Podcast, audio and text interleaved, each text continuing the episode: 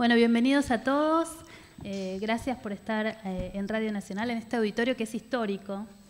Em, la verdad es que la idea, ustedes están abriendo este ciclo, la idea es reflexionar sobre los medios públicos, su rol, eh, su modernización, em, qué tipo de tareas deberían cumplir en el siglo XXI, em, no solamente qué tipo de tareas, sino también qué tipo de por ejemplo, programación, tratamiento de las noticias. Eh, hay tanto para hablar en, estas, en estos momentos en donde todos los medios, no solamente de la Argentina, sino en el mundo, se están reconfigurando, que me pareció interesante abrir una serie de debates y, momentos de reflexión. Lo hablamos con Adrián Amado y nos pareció una buena idea. Y nosotros lo que hacemos como Radio Nacional es auspiciarlos. Así que Adrián Amado, muchas gracias y es todo tuyo. Bueno, muchísimas gracias.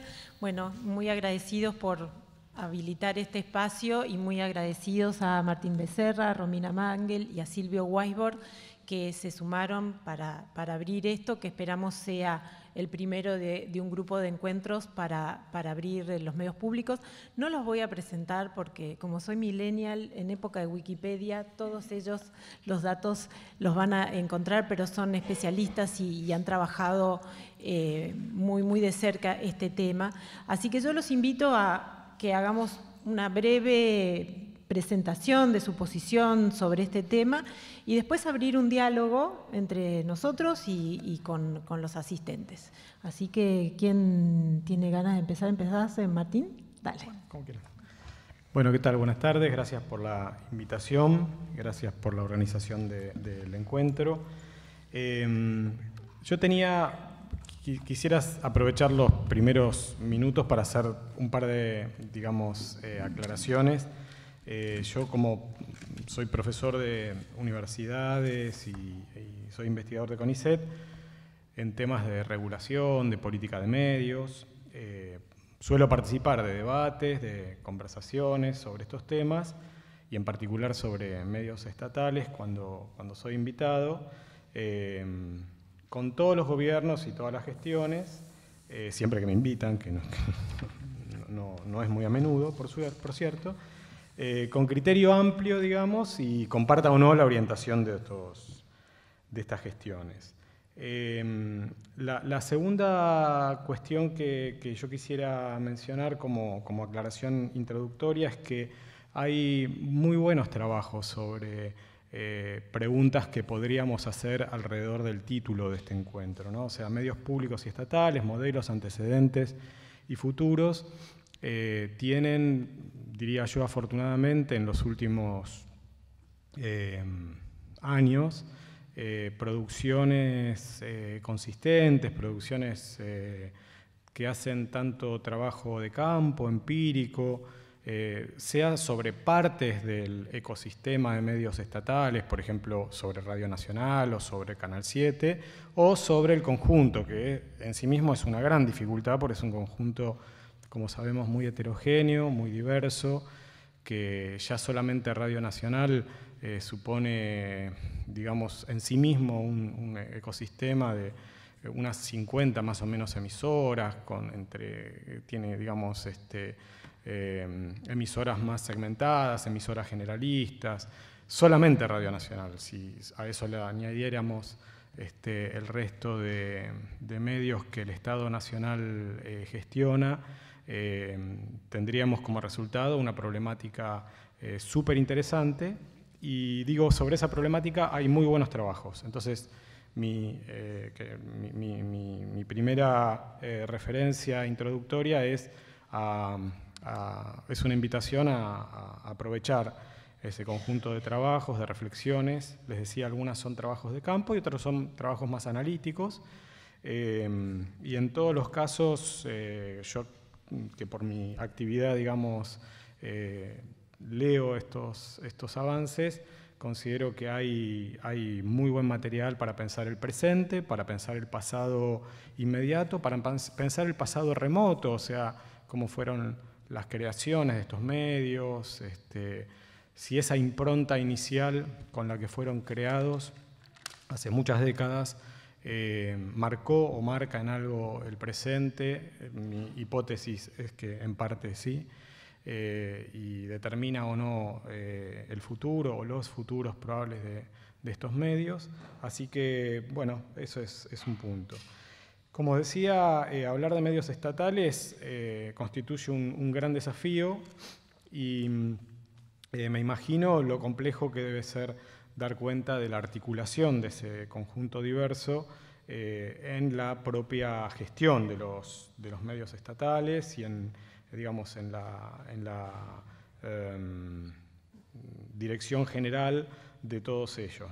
Eh, es, es, un reto seguramente eh, muy importante, dada la ausencia de, de cultura, de respeto, em, de la singularidad que tienen estos medios en el eh, en la cultura política de, nuestro país, que es un poco parecido en sus taras a, los problemas que tiene la cultura política sobre medios estatales en la región. En ese sentido, la Argentina es un país bien latinoamericano en, su eh, constitución y en la configuración de su sistema eh, de medios públicos, aunque decir sistema para aludir a los medios públicos ya es toda una declaración de optimismo que me parece que ni, el, ni la historia ni el presente habilitan a, sostener. Em, cuando nosotros trabajamos sobre medios públicos, con, sobre medios estatales, mejor dicho, con eh, Silvio hicimos un trabajo hace dos o tres años para que editó la UNESCO. Em, cuando, cuando, pensamos alrededor de los medios públicos en general, tomamos en cuenta cuatro preguntas clave, ¿no? que eh, la primera pregunta clave refiere a quién manda en los medios públicos, ¿no? ¿Quién manda y quién controla al que manda? Eh, esa es una pregunta central. Digamos, no refiere únicamente, como ustedes comprenderán, solo a la figura del director o directora o ministro o ministra o secretario o secretaria del área, sino al conjunto de dispositivos institucionales que se ponen en juego a la hora de, administrar este complejo sistema. Eh, una segunda pregunta es qué contenidos produce eh, y qué contenidos difunde, que no es siempre lo mismo, digamos. A veces producen y no difunden, otras veces difunden lo que no producen. Eh, pero esa es una pregunta obviamente también fundamental cuando pensamos en los medios estatales, también si habláramos de medios privados, pero no es el caso. Em, la tercera pregunta es cómo se financian, quién banca a los medios públicos eh, y cómo se financian los medios públicos. Porque, digamos, una primera, una primera respuesta eh, muy sencilla sería nosotros, o sea, lo bancamos, lo banca la sociedad, lo banca el pueblo, lo banca el conjunto de habitantes del país. Y es cierto eso. Pero em, han ido cambiando las modalidades de financiamiento, las fuentes de financiamiento, las estrategias de búsqueda de sostenimiento económico de los medios estatales, y en ese sentido eh, yo creo que, es, una clave, porque por supuesto estas distinciones, quién manda, eh, qué programa, eh, quién y cómo financia a los medios estatales, son preguntas que podemos distinguir en el plano analítico, pero que en, la realidad van todas juntas. Muchas veces el quien manda tiene mucha relación con quien financia o con los mecanismos que, por, los cuales arriba el, financiamiento o se consigue refuerzos de partidas, etc. Y eh, la última pregunta que me parece central es, eh, ¿cuál es la incidencia, cuál es la significación de los medios estatales? ¿Qué tan públicos, en el sentido doble de la expresión, son los medios estatales? Cuando digo doble me refiero a, ¿cuál es su público? puede haber medios públicos sin público, digamos, o con escaso público. ¿Qué tan públicos son los medios que no tienen público? ¿no? Esa es una pregunta central. Em, y la otra eh, dimensión de lo público, por supuesto, refiere a qué tan, digamos, eh, qué tanta institucionalidad en la cultura de gestión y funcionamiento tienen estos medios estatales como para trascender las improntas de una gestión, de modo tal que su cultura, insisto, empiece a formar parte de una cultura de lo público. Por supuesto, estas cuatro preguntas para mí son preguntas que, mm, eh, digamos, no pueden hacerse en soledad, o sea, para, para complejizar más la cuestión, diría, además de que son muy difíciles de responder eh, y que son reactualizadas con desafíos contextuales, con desafíos tecnológicos. Eh, además de todo eso, los medios estatales eh, no actúan en soledad, sino actúan en el marco de un ecosistema.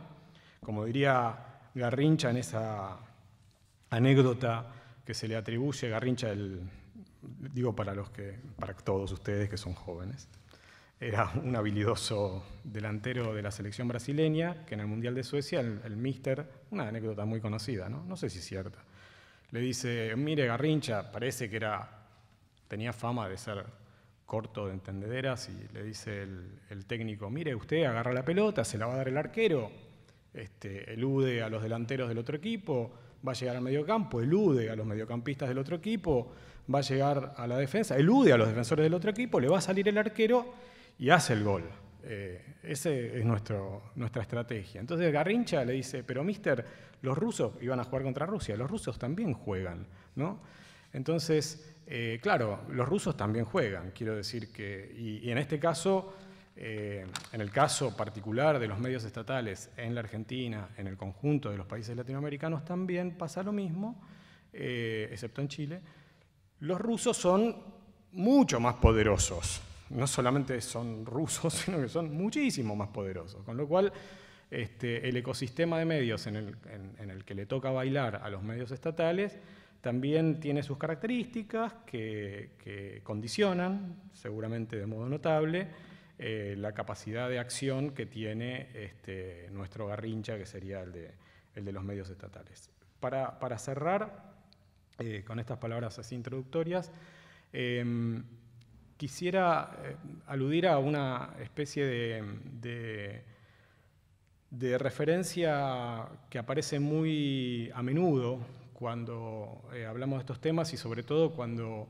eh, en las oportunidades que nos convocan a personas que, trabajamos en el mundo universitario o, en, la actividad científica sobre estas cuestiones, que es eh, esta peyorativa alusión a que lo que uno pueda pensar sobre los medios estatales peca de idealismo y de eh, lo que yo llamaría la coartada BBC. ¿no? Dice, bueno, este tipo quiere que, seamos rubios, altos y de ojos celeste, como la BBC, eh, y eso en la Argentina es imposible, o eso en Bolivia es imposible, eso en América Latina es imposible. O sea, no vamos a hacer la BBC. Y eso funciona como coartada, ¿no es cierto? Porque eh, te permite eludir cualquier pretensión de institucionalidad, dado que no vamos a hacer la BBC. Entonces, se abre eh, la tranquera para que hagas lo que quieras. Eh, esto, insisto, como ya soy anciano, puedo decirlo, lo he escuchado con muchos gobiernos desde hace décadas. Bueno, frente a esta, este, a esta referencia tan común, mi planteo sería, eh, hay países tercermundistas, pobres, eh, que no son rubios, altos y de ojos verdes, que también tienen medios estatales bastante públicos. Un caso de esos es Sudáfrica, ¿no? O sea, son negros, son pobres, tienen fracturas sociales, económicas y políticas enormes, y construyeron medios públicos, o sea, construyeron medios no no colonizados por la administración política del país o, por la contingencia de la gestión política en el país. Eh, para mí esos son, son, ejemplos que convendría revisar. Eh, bueno, y dejo acá para después seguir Buenísimo. Bueno, muchas gracias. Romy. A ver, yo voy a hablar, por supuesto, Martín habla desde, desde la academia y desde el análisis, yo voy a hablar desde la experiencia. Eh, de estar trabajando hoy en un medio público. Yo tengo 45 años, empecé a trabajar a los 14 en un medio privado. Así que un poco del área privada conozco, de los medios públicos estoy conociendo en estos tres años que, ya llevo en la radio. Yo me acuerdo cuando Ana Gallenson me llamó para, para, esta, bueno, para este desafío que significaba arrancar en la radio pública en un momento muy complicado. Y creo que en ese primer momento me llené de prejuicios que, no sé si son prejuicios, estaban abonados en lo que tenía que ver con la gestión anterior y con esto que marcaba Martín recién de una enorme confusión, tratemos de llamarlo así, entre lo que eran los medios, si los medios eran del Estado o eran medios públicos o eran medios de gobierno. Y lo primero que pensé fue, yo no voy a ser una vocera del, del gobierno de Macri. Independientemente de lo que piense el gobierno anterior o de la gestión actual, no es mi trabajo como periodista ser. Me vivo peleando con los funcionarios, con los este, jueces. A mí no me importa lo que me diga, yo voy a ir a chequearlo, no es que voy a ir a contarlo. Eh, me, me, ganó también a lo que decía Martín recién. Ana es una periodista con mucha trayectoria, es colega, es una colega que admiro, es mujer, se ponía al frente de esto y yo estaba segura, conociéndola, que no se iba a jugar su prestigio en esto, digamos. ¿eh? Vamos a juntarnos un montón de periodistas a ser voceros del gobierno, como yo entendía que venía funcionando, voy a hablar de la radio, ¿no? Como yo entendía que venía funcionando la radio hasta ese momento.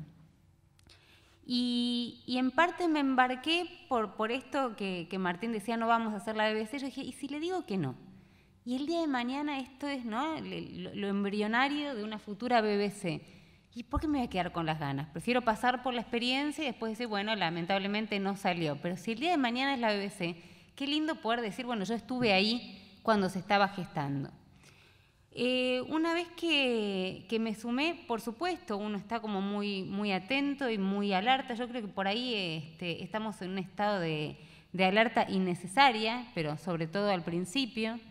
Y, me, dolía mucho esto de te, pagamos con nuestros impuestos, ¿no? Tu sueldo sale de nuestros bolsillos, entonces tenés que dar explicaciones. Y si eso en un punto me, me condicionaba, y si yo podía decir lo que quería, realmente yo no lo sabía, la experiencia, esto es personal y es una visión absolutamente mía, digamos, pero yo creo que la experiencia de la radio eh, anterior había sido mala en ese sentido, en el condicionamiento más absoluto. Eso no significó que le haya ido mal, eso después lo podemos discutir. Pero yo tenía miedo de estar en ese lugar. Y miré un poquito de dónde venía. Yo venía de trabajar en el grupo Spolky, en el grupo 23 que cualquiera también, digamos, con cierto criterio me podría decir, más conociendo ahora cómo se manejó la pauta, también la plata venía ¿no? de, nuestros, este, de nuestros impuestos, también lo financiábamos nosotros. Sin embargo, nunca me vi condicionada. Mi rol de periodista, mi ser periodista, no tiene que ver con el lugar en donde yo trabaje. Ahora, sí me hacían muchas de estas preguntas de las que estábamos hablando, por ejemplo, uno en un medio público, si bien uno conoce el lugar donde trabajaba, vos no te parás mañana, ni creo que mis colegas de Canal 13 o este, de Telefe se paren mañana con, acá tengo una denuncia contra el dueño del medio. Y eso no, no pasa, no, o sea, la verdad es que no lo vi, ni tampoco nadie pide que se inmole en ese sentido.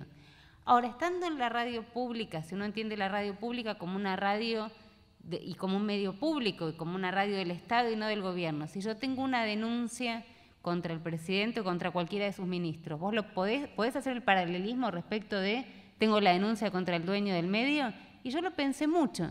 Y la verdad es que yo no siento que acá el dueño del medio sea Mauricio Macri, Peña, Lopetegui, Lombardi o quien quieran poner, digamos, este, en ese nombre. Yo creo que sí hubo que hacer un trabajo de muchos de los periodistas que estamos acá, de aprender a trabajar en una nueva radio pública. Y esto significa muchas veces dejar de lado la agenda que a uno por ahí le interesa, tu propia agenda, para incorporar una agenda mucho más pública, que es parte de una obligación también a la hora de comunicar, tiene mucho que ver también con la cuestión federal, algo de lo que no estamos acostumbrados los periodistas formados en la capital y que trabajamos en la capital federal y me pasa muchas veces, y yo lo cuento, y es un ejercicio que hacemos en la mesa de estar contando, no sé, hace tres horas algo que pasa acá, ¿no? a cinco cuadras en el obelisco, y de repente pedirle ¿no? a una compañera, a un locutor, una locutora que lea qué está pasando en, en los medios del interior, las tapas de los diarios,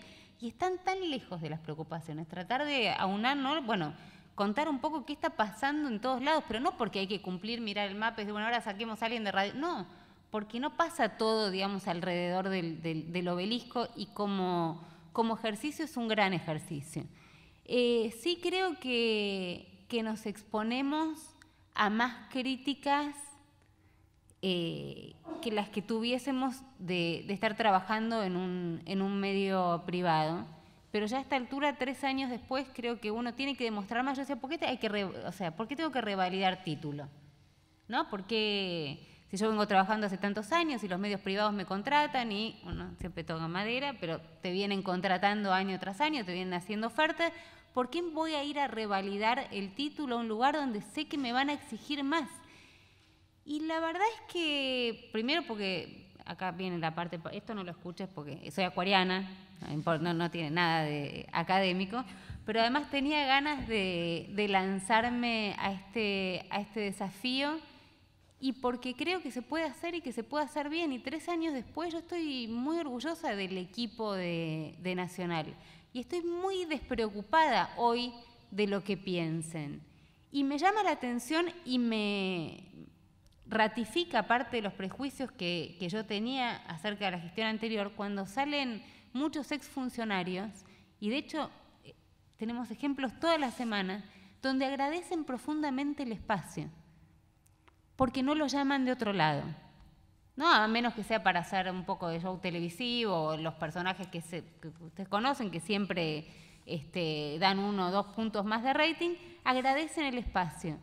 Y yo siento qué mal que estábamos, porque para mí es una obligación, siendo periodista y haciendo un programa de un regreso en una radio pública, que si hay un conflicto en el Congreso, es una, es una obviedad que yo tengo que llamar a las partes estuvieron, no sé, dirimiendo, debatiendo, presentando proyectos. Y si el mejor proyecto fue el proyecto del Frente para la Victoria, fue el proyecto del masismo, yo voy a hablar con el autor de ese proyecto sin estar pensando, no, bueno, pero en realidad ahora tengo que sacar a alguien del gobierno para equiparar porque me parece que no fuimos mucho. Y si la agenda la marcó el kirchnerismo por alguna razón, yo puedo hacer un programa de dos horas, y acá consta, eh, hablando de lo que pasó con el kirchnerismo y no estoy preocupada porque Ana me llame diciéndome, uy, pero estás hablando. De hecho, no me llamas, Ana, no, eso es un reclamo que te voy a hacer después, me llamas bastante poco. Eh, y hay un momento donde uno se empieza a, relajar y hasta se puede como, como divertir en, en, el sentido de, bueno, ¿qué pasa que hoy no llegó la gacetilla? ¿Qué pasa que hoy no llegaron las instrucciones de por dónde tenemos que ir? Yo creo que si uno trabaja con libertad, puede trabajar en libertad en un medio privado puede trabajar en libertad en un medio público. Para mí es muy importante defenderlo. Y yo estoy, yo estoy muy feliz, insisto, y muy orgullosa de la experiencia que estamos transitando en, en esta radio. Primero, la verdad uno se preguntaba esto, si los llamados no aparecían porque no les... Digo, ¿alguien nos está escuchando? porque por ahí no nos llaman porque no están escuchando lo que, lo que estamos diciendo, porque hay críticas si hay críticas a la gestión y hay críticas todos los días. Eh, Esteban Rafael, hablo del programa en particular, pero podría hablar de toda la radio, pero Esteban Rafael, gran columnista de economía, las críticas a la economía del gobierno son diarias y son contundentes y no tienen eufemismo y no pasa nada. Y nadie lo llamó nunca. Y él también, Dios, viene, o sea, así como yo me lo pregunto, él se lo pregunta y dice, nos, nos estarán escuchando y después vemos que los colegas y que levantan muchísimo las notas y que fuimos elegidos entre los programas que, escuchan para informarse colegas del diario como La Nación. Y yo dije, bueno, se está haciendo un, buen trabajo en equipo, difícil, insisto, difícil en el sentido de todos los prejuicios y juicios, digamos, prejuicios que había que vencer y juicios a los que había que, que adecuarse, pero yo no siento la distinción de estar trabajando en un medio público o estar trabajando en un medio o en un medio privado. No, no dejé de sentir esto de te pagamos con, con nuestros impuestos. Yo hago un buen trabajo, trato de hacer un buen trabajo, pues si no parece como, ¿no? Lo estoy diciendo yo. Bueno, trato de hacer un buen, un buen trabajo. Estamos abiertos, por supuesto, a la crítica, pero no a que me corran con te pago con, con mis impuestos. La verdad es que eso es algo que sí me pesó en su momento y cuando hice la comparación, insisto, con el grupo 23, donde igual trabajé, para mí sería más fácil presentarme como una víctima y decir, no sabe, no podía trabajar lo que era el grupo 23, me cercenaban. La verdad que no me pasó. Y si pude trabajar ahí, donde iba parte de la pauta y que fue conformado por la pauta del gobierno anterior, ¿por qué no iba a poder trabajar acá? Bueno, hasta hoy, tres años después, yo siento que no me equivoqué. Muchísimas gracias. Bueno, Silvio, la palabra. Bueno. Bueno, muchas gracias por la invitación. Em, voy a intentar ser, breve. Eh, el punto de partida de lo que quiero hablar es qué se puede decir, qué, cosas nuevas se pueden decir después de 35 años de, estar, de mantener esta, esta conversación. Y hay una frase de André Gide que dice que todo ya fue dicho, pero hay que repetirlo porque uno nunca sabe si estaban escuchando. Y creo que hay algo de eso. Entonces, para mí hay tres ideas claves para pensar medios públicos hoy en día, 35 años después eh, de democracia y experiencias que tenemos en América Latina. La primera es que hay que pensar los medios públicos en una ecología muy diferente a como la pensamos, se pensaron los medios públicos históricamente. Y no es una, una, ecología informativa limitada, sino es una, una comunicación pública eh, abundante, de múltiples plataformas, de mayores posibilidades y oportunidades, especialmente en el mundo digital. Entonces, para mí es necesario que siempre los medios públicos van acompañados de, una pregunta, es qué es lo que los medios públicos deben hacer dadas las condiciones de comunicación pública actual, que son diferentes a las de los años 30, los años 70 y de hoy en día. Entonces, para mí, una forma de contestar esta, esta pregunta es cómo contribuir al bien común a través de dar contenidos que el mercado no ofrece porque el mercado persigue intereses estrictamente privados. Entonces, ¿qué públicos no están servidos adecuadamente? ¿Qué contenidos no están representados? ¿Qué voces, qué perspectivas? Ya sea ficción, información, etc. Em, y es una forma de contestar la pregunta, vale decir, es un enfoque más de, la idea del, Estado de reparar los huecos que el, mercado deja. Y creo que, digamos, eso es, no es la única, pero es una forma de entender el rol que los medios públicos deben tener eh, hoy en día, porque hay baches considerables que el mercado deja por diferentes razones y estamos en un mercado hiper eh, privatizado, entonces esa es una forma de contestar la pregunta. Segundo, yo creo que a esta altura eh, y viniendo de la academia, digo, paremos de hablar de modelos teóricos, porque ya eso ya no solamente es aburrido, sino que no conduce a nada, nos entretiene, es como una reposera que nos entretiene, pero no nos lleva a ningún lado. ¿Por qué digo esto? Porque hablemos qué modelo de medios públicos o qué tipo de contenidos o qué tipo de gerenciamiento de medios públicos es posible considerando las condiciones que bien conocemos en nuestro país y en el resto de América Latina. No estamos hablando de las condiciones que habría que reproducir o imitar incluso de países donde ya las condiciones originales de los sistemas públicos en Europa ah, y en Estados Unidos, que son diferentes, esas condiciones originales tampoco existen. Son medios públicos más consolidados y que se hoy se están adaptando a las nuevas condiciones de no solamente del, mundo digital, sino de nuevas condiciones políticas. Entonces, reproducir eso, que era irreproducible hace 30 años, hoy en día, digamos, entonces otra vez mirar el modelo de la BBC o de la, o de la, o de la de los medios públicos en Alemania o de la PBS en Estados Unidos, creo, digamos, que eh, no es el camino ideal, sino a partir de las experiencias que hemos tenido, ver ejemplos virtuosos, casos virtuosos, un poco lo que habíamos hecho con Martín hace unos años, y reconstruir esas historias, ver por qué hubo casos puntuales de experiencias institucionales o de programas particulares que fueron virtuosos, que terminaron sirviendo el interés público y no el interés privado o el interés estrictamente oficial gubernamental, y ver cómo, digamos, eh, replicar o ver eso, digamos, cómo, cómo aplicarlo en las condiciones eh, actuales. Eh, para mí es un tema de institucionalidad. Si no hay condiciones institucionales claves, el resto puede funcionar bien, digamos, pero la, estructura no funciona. Y el último punto es una cosa fundamental cuando hablamos de medios públicos es cómo se garantiza que la gente que dirige medios públicos, los profesionales que dirigen su visión de un medio público, tenga suficiente autonomía eh, del poder oficial, fundamentalmente. En otros países podemos hablar que sea, no sé, del poder filantrópico como en Estados Unidos, pero este no es el caso aquí. Em, ¿Por qué hablo de esta autonomía? Porque el tema que yo creo que tiene que ver es em, se necesitan condiciones institucionales que hoy son muy difíciles de eh, lograr.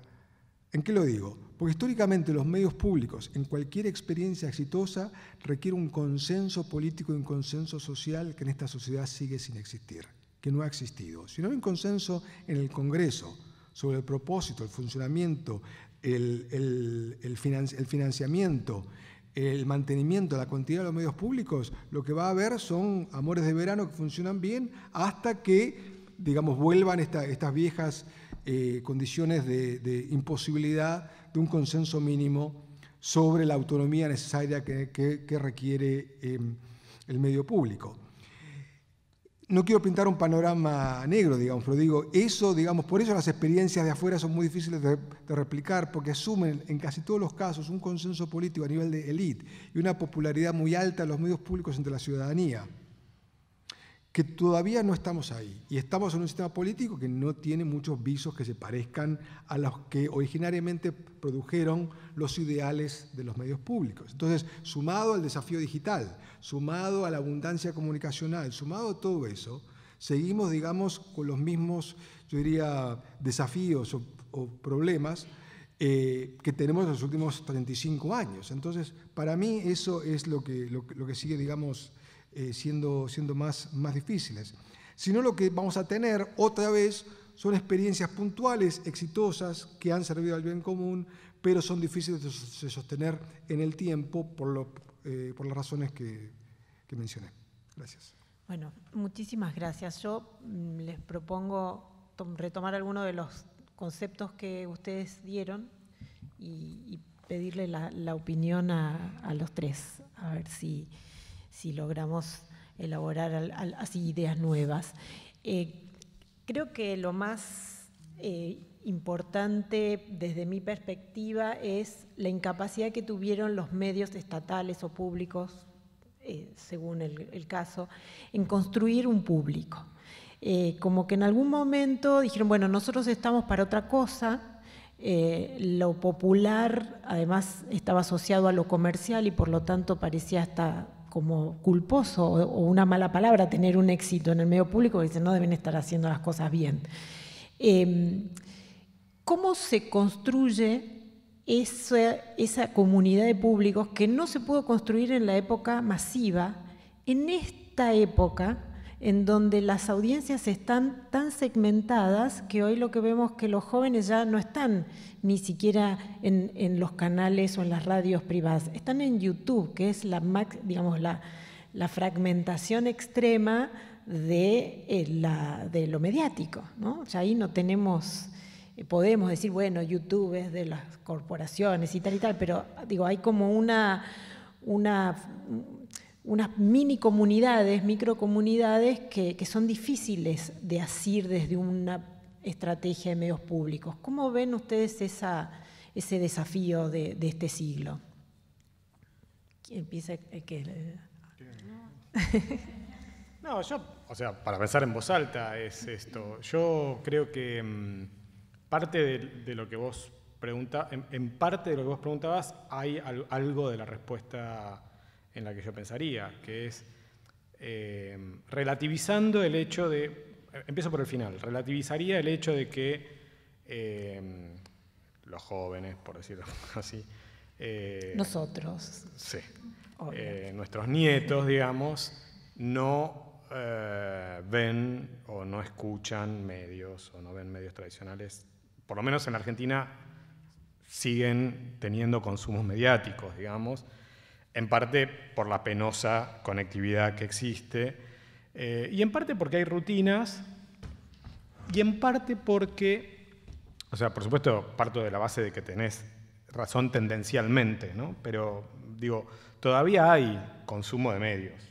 Eh, y, y en parte porque para algunas cosas sí que incluso quienes se fueron de o sea, migraron de la dieta mediática tradicional, para algunas cosas vuelven a esa dieta. O sea, hay como, algunas funcionalidades de los medios tradicionales todavía no fueron reemplazadas por nuevos medios. Algunas sí, otras no.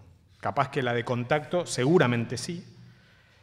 Muy probablemente la de información eh, en el acto fuera de la élite política todavía no. Entonces, eh, cuando ocurre algún acontecimiento, se enciende la televisión, se enciende la radio, se busca eh, la confirmación y eventualmente el contraste. Em, y entonces, eh, yendo ya al principio de lo que vos decías, los medios estatales en Argentina en su historia tuvieron dificultades para, para digamos, eh, institucionalizar, regularizar en el tiempo, estabilizar la construcción de públicos. Y algunos ejemplos contenidos de lapsos relativamente cortos pueden servir para tratar de reciclar esto. Por ejemplo, em, el segmento informativo del Canal 7 en la época de la recuperación del régimen constitucional era muy reputado, muy prestigioso, en parte por algo que dijo eh, Silvio, que es que su propio diseño contenía un consenso, por lo menos respecto de las mayorías políticas de aquel momento, en las que nosotros quedábamos afuera. Por supuesto. Eh, por supuesto. orgullosamente. Pero eran las mayorías políticas de aquel momento, digamos, ¿no? con aquella dupla de Mónica Gutiérrez y Campolongo. Eh, ¿Verdad? Digamos, la competencia era de una señal privada y de dos señales estatales. Cierto es eso. ¿no? Pero me parece que, hay algunos ejemplos que, eh, digamos, donde los medios estatales en Argentina supieron construir nichos de público sin disputar la gran audiencia, eh, que en un momento como el actual de fragmentación de los públicos, que también sufren los privados, naturalmente, eh, se podrían rescatar, porque tal vez a lo, que habría es habría que renunciar a la pretensión ambiciosa de querer, con un medio generalista, liderar la audiencia en todas las franjas etarias, en todos los momentos de la programación y en todos los géneros posibles. No, tal vez no. Tal vez te tengas que eh, destacar por hacer un excelente eh, tratamiento de lo informativo o un excelente tratamiento de las agendas juveniles o de las agendas de los viejos, que son todavía los que tenemos más eh, habituado, digamos, el consumo de medios tradicionales, no sé. A ver, no. A, mí me parece que esta fragmentación debería unificarse respecto de los medios públicos en la referencia. Y ahí todavía falta. Yo creo que los medios públicos tienen la obligación de, de ser un lugar de referencia en medio de tanta noticia que fue reemplazada por análisis tendencioso, independientemente del medio que, quieras ver. Yo creo que los medios fueron yendo hacia eso. Vos tenés una línea, y esto lo puedes llevar a la radio o a la tele o al diario que más te guste, tenés una línea de información y después 20 minutos de un análisis completamente tendencioso de esa información que termina confundiéndote. Eh, y yo creo que o, por lo menos lo que me gustaría a mí de una construcción, puede ser idealista, de un medio público que está al servicio justamente de un público absolutamente heterogéneo, tiene que ser la referencia. Lo dijo la radio pública, lo dijo el canal público. Eh, y que eso tiene que ser independientemente de los análisis que se puedan generar y concitar alrededor. Yo tuve una experiencia hace muy poquito esas de, diarias, pero que te llevan a pensar justamente esto que estamos hablando ahora. Mi hija más grande tenía que hacer para el colegio un trabajo y le pidieron que lleve la noticia de los presos que van a que se había sugerido que podían quedar en libertad teniendo en cuenta la superpoblación carcelaria. Bueno. Sencillito. Sencillito. ¿De, ¿De dónde lo saco? Me pregunta. Es una gran pregunta. Es una gran pregunta. Y la verdad es que yo no tenía ganas de que que la fuese a buscar a un canal, por ejemplo, donde yo estaba viendo, que quería mostrar que esto era necesario y que no importaba que genocidas quedasen en libertad, porque lo importante era la superpoblación carcelaria, entonces en función de eso valía la pena este, bueno, dejar afuera a quien fuese. Ni tampoco me interesaba que buscase en un canal, porque lo que estaba buscando era lo, estaba buscando, lo estaba mirando en la tele, ella me decía que miro, que miro con el control.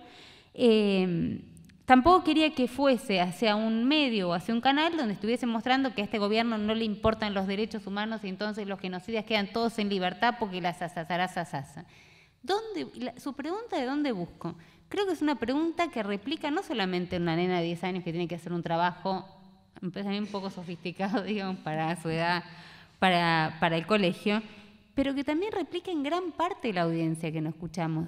Yo no creo, dudo enormemente que la gran mayoría de los argentinos se levante a la mañana y tenga tiempo de leer, si vamos a hablar de los diarios, Clarín, Nación, Página, Ámbito, Tiempo, no sé, digan los diarios, y en función de todo lo que leen poder hacer un gran análisis y decir, bueno, es por acá, es por acá. Eh, Caputo, Luis Caputo no tiene nada que ver y tiene todo su derecho a, no sé, preservar su patrimonio afuera, o Luis Caputo es un ladrón que tiene una guarida y entonces nos tiene todos engañados, pero el gobierno no lo entrega porque le resulta funcional. No, yo creo que ese tiempo no está. O escuchar a todos los editorialistas políticos de las radios o de la televisión. Eh, me, ha pasado, él recién hacía referencia a bueno, por ahí a, que quedaron un poco anacrónicos ciertos medios públicos, pero me sigue pasando visitando amigos afuera que cuando yo hago esa misma pregunta, ¿qué escucho? Me dicen la radio pública. ¿Qué escucho? ¿Dónde lo leo? Lo dijo la BBC. Lo dijo la BBC todavía al día de hoy. Para muchos de nosotros no es eh, arroba carlito55, ¿no? Muchos periodistas con arroba carlito55 te tiran la primicia y te la dieron. La BBC la BBC. Y si lo dijo la BBC, tiene una entidad suficiente como para que nosotros lo podamos reproducir sin miedo a, bueno, nos están manipulando. La, información es la información, después ves el análisis que le das. Entonces, si me preguntas a mí esta fragmentación, yo creo que se tiene que unir en el punto de, se dijo en la radio pública, se dijo en la televisión pública. Independientemente del análisis a posteriori que se pueda hacer sobre esa noticia, que la contundencia que tenga esa noticia, que sea que no, que no tenga margen de duda, que tenga la contundencia de lo inapelable. Es así, esto es agua. Después podemos discutir, había agua y yo igual me traje mi mamadera. Bueno, qué sé yo, no sé, tendré problemita. Pero hay agua acá y hay agua acá. Eh, yo creo que esa fragmentación se tiene que unir en un, en un respeto al tratamiento de la información donde no haya margen de duda que, este, que, que no hay este, lugar para la interpretación tendenciosa. Es la noticia. Yo quiero que así como cuando yo voy a otro lado, pregunto y dicen, lo dijo la BBC, poder decirle a mi hija, y no sé, escucharlo, escucharlo en la radio, pone Canal 7. Fíjate, escuchá qué pasó ahí y después lo llevas al colegio. Sabiendo que la estoy preservando de alguna manera, pero pongo en mi hija lo que puede ser el gran público, el público más masivo, de interpretaciones tendenciosas de por qué dejan presos, este, por qué dejan en, libertad, digamos, a una serie de, presos. Eso. Silvio, desde tu experiencia en Estados Unidos, en donde los, medios públicos y los privados tienen ahí como dos, audiencias distintas, o me equivoco? Sí, no, son dos audiencias diferentes con por lo general, digamos, la, radio a nivel nacional como red tiene una audiencia muy particular, las emisoras locales tienen otras audiencias, las emisoras públicas locales tienen otras audiencias porque están mucho más pegados a lo local.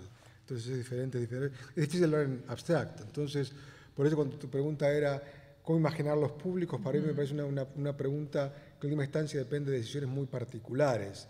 Pero yo creo que de nuevo, entender el principio de qué es lo que está faltando, que puede ser a nivel de nicho, de públicos particulares, que los medios privados no los cubren, no les dan su voz, no le dan importancia, porque no son consumidores interesantes, porque no son urbanos, porque no son jóvenes, y al mismo tiempo ver cuáles son, digamos, temas que liguen públicos. En, en épocas de creciente nichificación, de los medios y los contenidos, ver cuáles son contenidos comunes. Y finalmente, digamos, es esta idea de que los medios privados no ofrecen, no documentan comprensivamente en su totalidad lo que es la realidad argentina.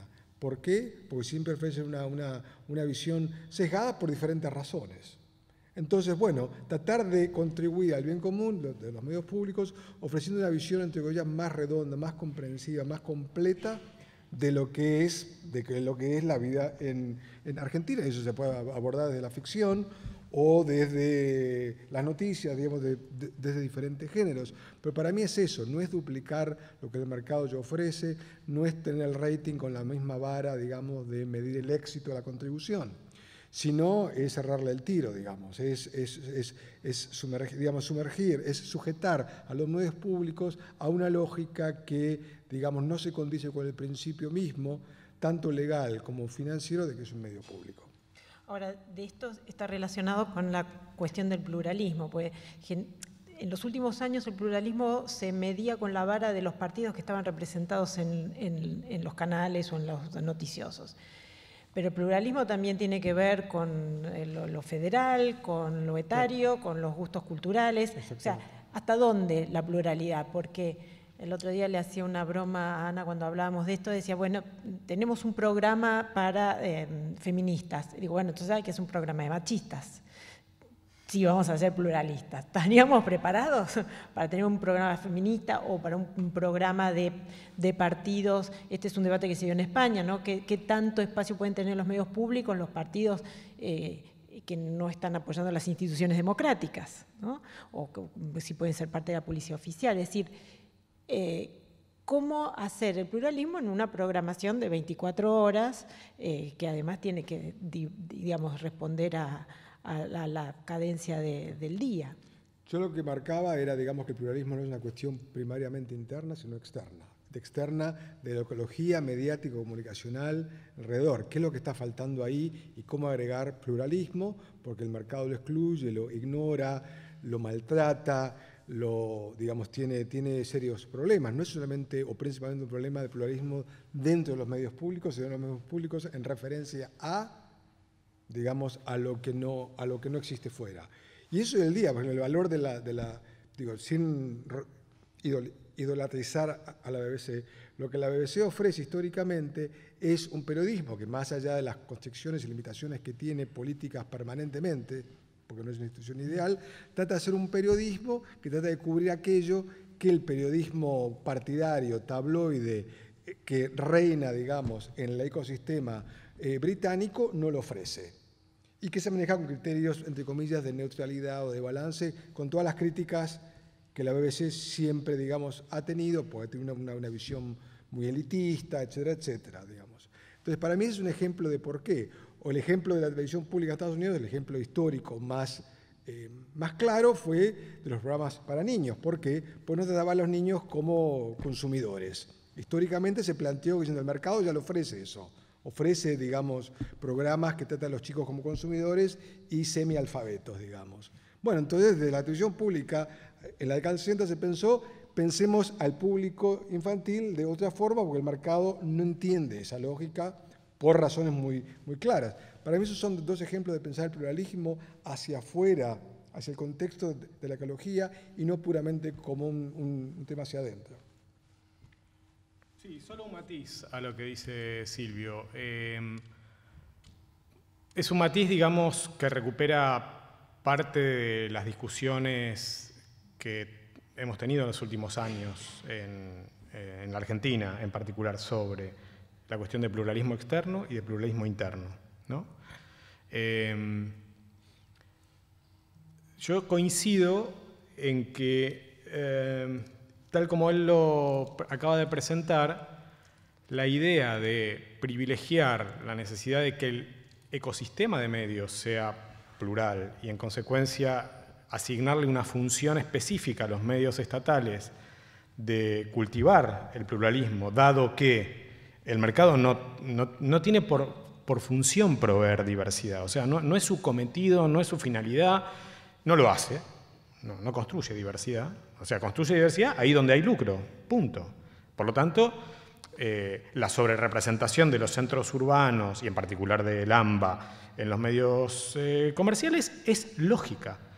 No es lógica esa sobrerepresentación que también está en los medios estatales, para hablar de diversidad geográfica, pero está la diversidad de puntos de vista, etc. Pero eh, en los usos que se ha hecho del concepto de pluralismo externo, están quienes excusan a los medios estatales de resignar o de, dejar de lado el pluralismo interno, dado que le estarían contribuyendo a la sociedad diciendo la otra campana de lo que los medios privados, en particular el grupo Clarín, eh, dicen.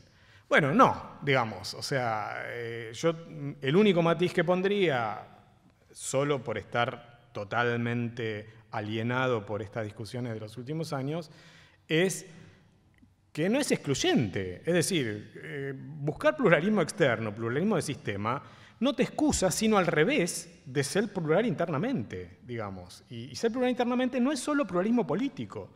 Probablemente a nosotros, que somos sobrepolitizados, la cuestión del pluralismo político nos interesa en particular. Pero a la masa no le interesa tanto el pluralismo político. Por supuesto es importantísimo.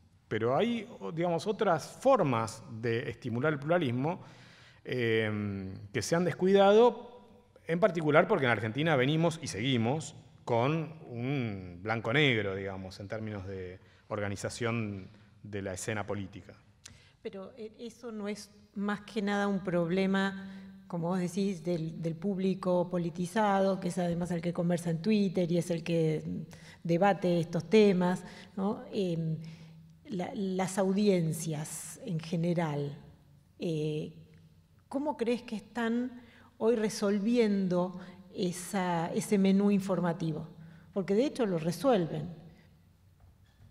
Cada uno tiene su estrategia, pero ¿cómo, cómo responder a esa lógica de que hoy ya no es raro que una eh, persona sintonice una sola radio, un solo canal, compre un solo diario, porque también se provee de información de, de otras vías. ¿Cómo, cómo compaginar esos cambios culturales con este debate. Bueno, para mí hoy en la Argentina no hay referencia, eh, digamos, no hay, no hay medios de referencia y es una vacancia que los medios estatales, como, como decían ustedes, ¿no? Podrían perfectamente aspirar a cubrir, eh, porque falta esa referencia, justamente. O sea, em, digamos, la, la, adscripción emocional a determinada línea hace que uno consuma mm, centralmente medios de este, de este tipo o de este otro tipo. Y siga cuentas y, porque, como bien decías recién, digamos, es, una dieta eh, cada vez más compleja, digamos, en, sus ingredientes y por lo tanto, eh, pero, eh, digamos, en lo que hace a pluralismo político, es una dieta compleja en sus ingredientes, pero todos tienen el mismo color o colores muy parecidos, que son los colores con los que uno se identifica, finalmente, digamos. Yo soy de Boca, este, frente a la derrota de antes de ayer. Yo solo, o sea, silencié a todos los que no son, son antiboca, o sea, todos, menos los que son de Boca, y, y, yo sigo a la 12 tuitera y solo me entero de lo que pasa en Boca, o sea, solo me interesa eso, no me interesa nada más. Bueno, así con la política. Pero estamos hablando acá de, digamos, que una diversidad de la oferta. ¿Qué pasa del otro lado, con la demanda y con los usos? Que creo que va a tu pregunta. Es, digamos, no para eludir la pregunta, pero es una pregunta diferente, está vinculada. Pero acá estamos históricamente hablando desde la oferta, desde los medios públicos, a la sociedad. Después está el tema que creo que es importante seguir pensando, que es, digamos, si los medios públicos tienen un rol en la formación, en la educación de públicos que en la medida de lo posible tengan una dieta más diversa en el consumo mismo. Y eso es, digamos, lo que seguimos peleando y no hay buenas, buenas ideas, digamos. ¿Por qué? Porque uno puede tener una oferta más diversa y la gente sigue eh, prefiriendo, digamos, lo que eh, refuerza sus convicciones frente a otras ideas. O tiene ninguna curiosidad digamos, en meterse a conocer mundos, a ver o escuchar mundos que no tienen que ver con su mundo pequeño. Ese es otro problema, digamos, y creo que sobre eso incluso hay mucha menos eh, evidencia de cómo, eh, de cómo hacerlo. Vale decir, en un mundo mediático, entre comillas, cada vez más plural, déjenme jugar con esta idea, cómo incrementar las chances que realmente en el uso de los públicos haya un pluralismo y no realmente haya esta segmentación o hipersegmentación dado por cualquier variable, digamos, social, socioeconómica, educativa, etc. Eh, eso para mí es mucho más difícil de, resolverlo, incluso que estamos lidiando con un problema eh, bastante duro. Vos mencionabas algo que me parece que es condición de este pluralismo, que es la autonomía. Es decir, esta autonomía que también es difícil de plantear en los medios privados, pero el, la lupa se le pone en los medios públicos por la tradicional instrumentalización que hicieron los gobiernos eh, con, los, con sus medios.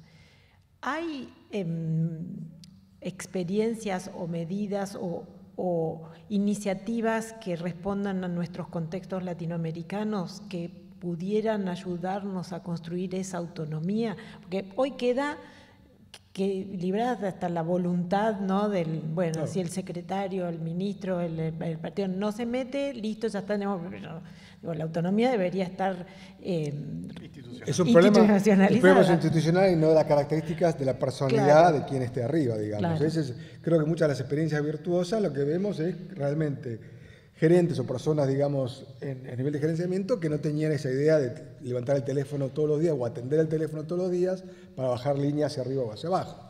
Entonces, pero es un problema institucional, no es un problema de la suerte que tengamos que llegue alguien arriba. Por eso, ¿y qué instituciones posibles ustedes ven que podrían aplicarse a la Argentina 2018 en función de nuestra cultura, nuestra tradición, nuestra idiosincrasia, nuestros errores. pero primero, perdóname, hay, algo que hay que, que, decir y que pasa, y que pasa particularmente con nuestros funcionarios, que a los que primero hay que convencer o explicarles es a ellos. porque Una de las ideas, me fui encontrando con varias y yo les fui contando, ¿no? Este, algunas que, que acrecentaban mis, mis, mis prejuicios y otras no. Eh, pero yo dije, bueno, por lo menos va a ser un lugar muy fácil para trabajar con los funcionarios, porque yo entiendo que un funcionario público, si tiene una información pública que nos compete absolutamente a todos, el primer lugar en el que tiene que salir, pero no por una cuestión de primeriar, digamos, acá no hablo de la primicia o del último momento, sino el primer lugar donde dar la información tiene que ser, hablo en este caso en particular donde estoy trabajando, Radio Nacional que nos va a resultar fácil, porque tienen que entender los funcionarios que acá nos están escuchando en todo el país y que tiene que ser el uno de los primeros lugares que elijan para hablar. Sin embargo, se siguen manejando con los parámetros tradicionales de el rating de Ibope, de, y, quieren Mitre, y quieren y, peleamos muchas veces, digamos, cabeza a cabeza, la desesperación de la producción por tratar de explicarles por qué tienen que salir acá. Pero no porque tienen que salir acá a ver, insisto, porque tenemos que sacar a un funcionario. Al revés, señor, usted es funcionario, está implementando una política pública, ayúdeme a explicarle a la audiencia de todo el país qué es lo que está haciendo. No, le interesa a Longobardi. Es cierto, pasa. Entonces, esta pregunta que vos haces, digo, primero tendrían que empezar a entender de qué se tratan los medios públicos, quienes son también funcionarios o parte del, la información, por supuesto, pero, la información pero la información muchas veces la manejan ellos. Pero a eso voy.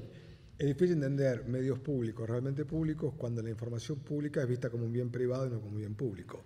Porque el cálculo que vos hablás es un cálculo personal o de oficina, eh, guiado según, digamos, eh, consideraciones privatistas, yo diría, no por los medios privados, sino propias de, más que visto como funcionario público. El deber es con el público y no con la audiencia de tal radio, de tal televisora. Eso es, digamos, es, la piedra con la que nos encontramos. Absolutamente, sí. Y yo agregaría también muchos periodistas, porque también están, digamos, el, el contexto o la cultura periodística que hemos sabido construir en estos últimos años tiene mucho que ver con yo entrevisto a este funcionario yo primero o lo tengo yo en mi radio, aunque sea 10 minutitos, ¿viste? Y entonces el, funcionario hace un raíz de, de 10 minutitos en 15 emisoras en el día. Em, y eso también atenta contra la profundidad de lo que se puede, lo que se puede hacer. ¿Cómo construir? Ustedes son académicos, bueno, yo también, ¿qué va a hacer?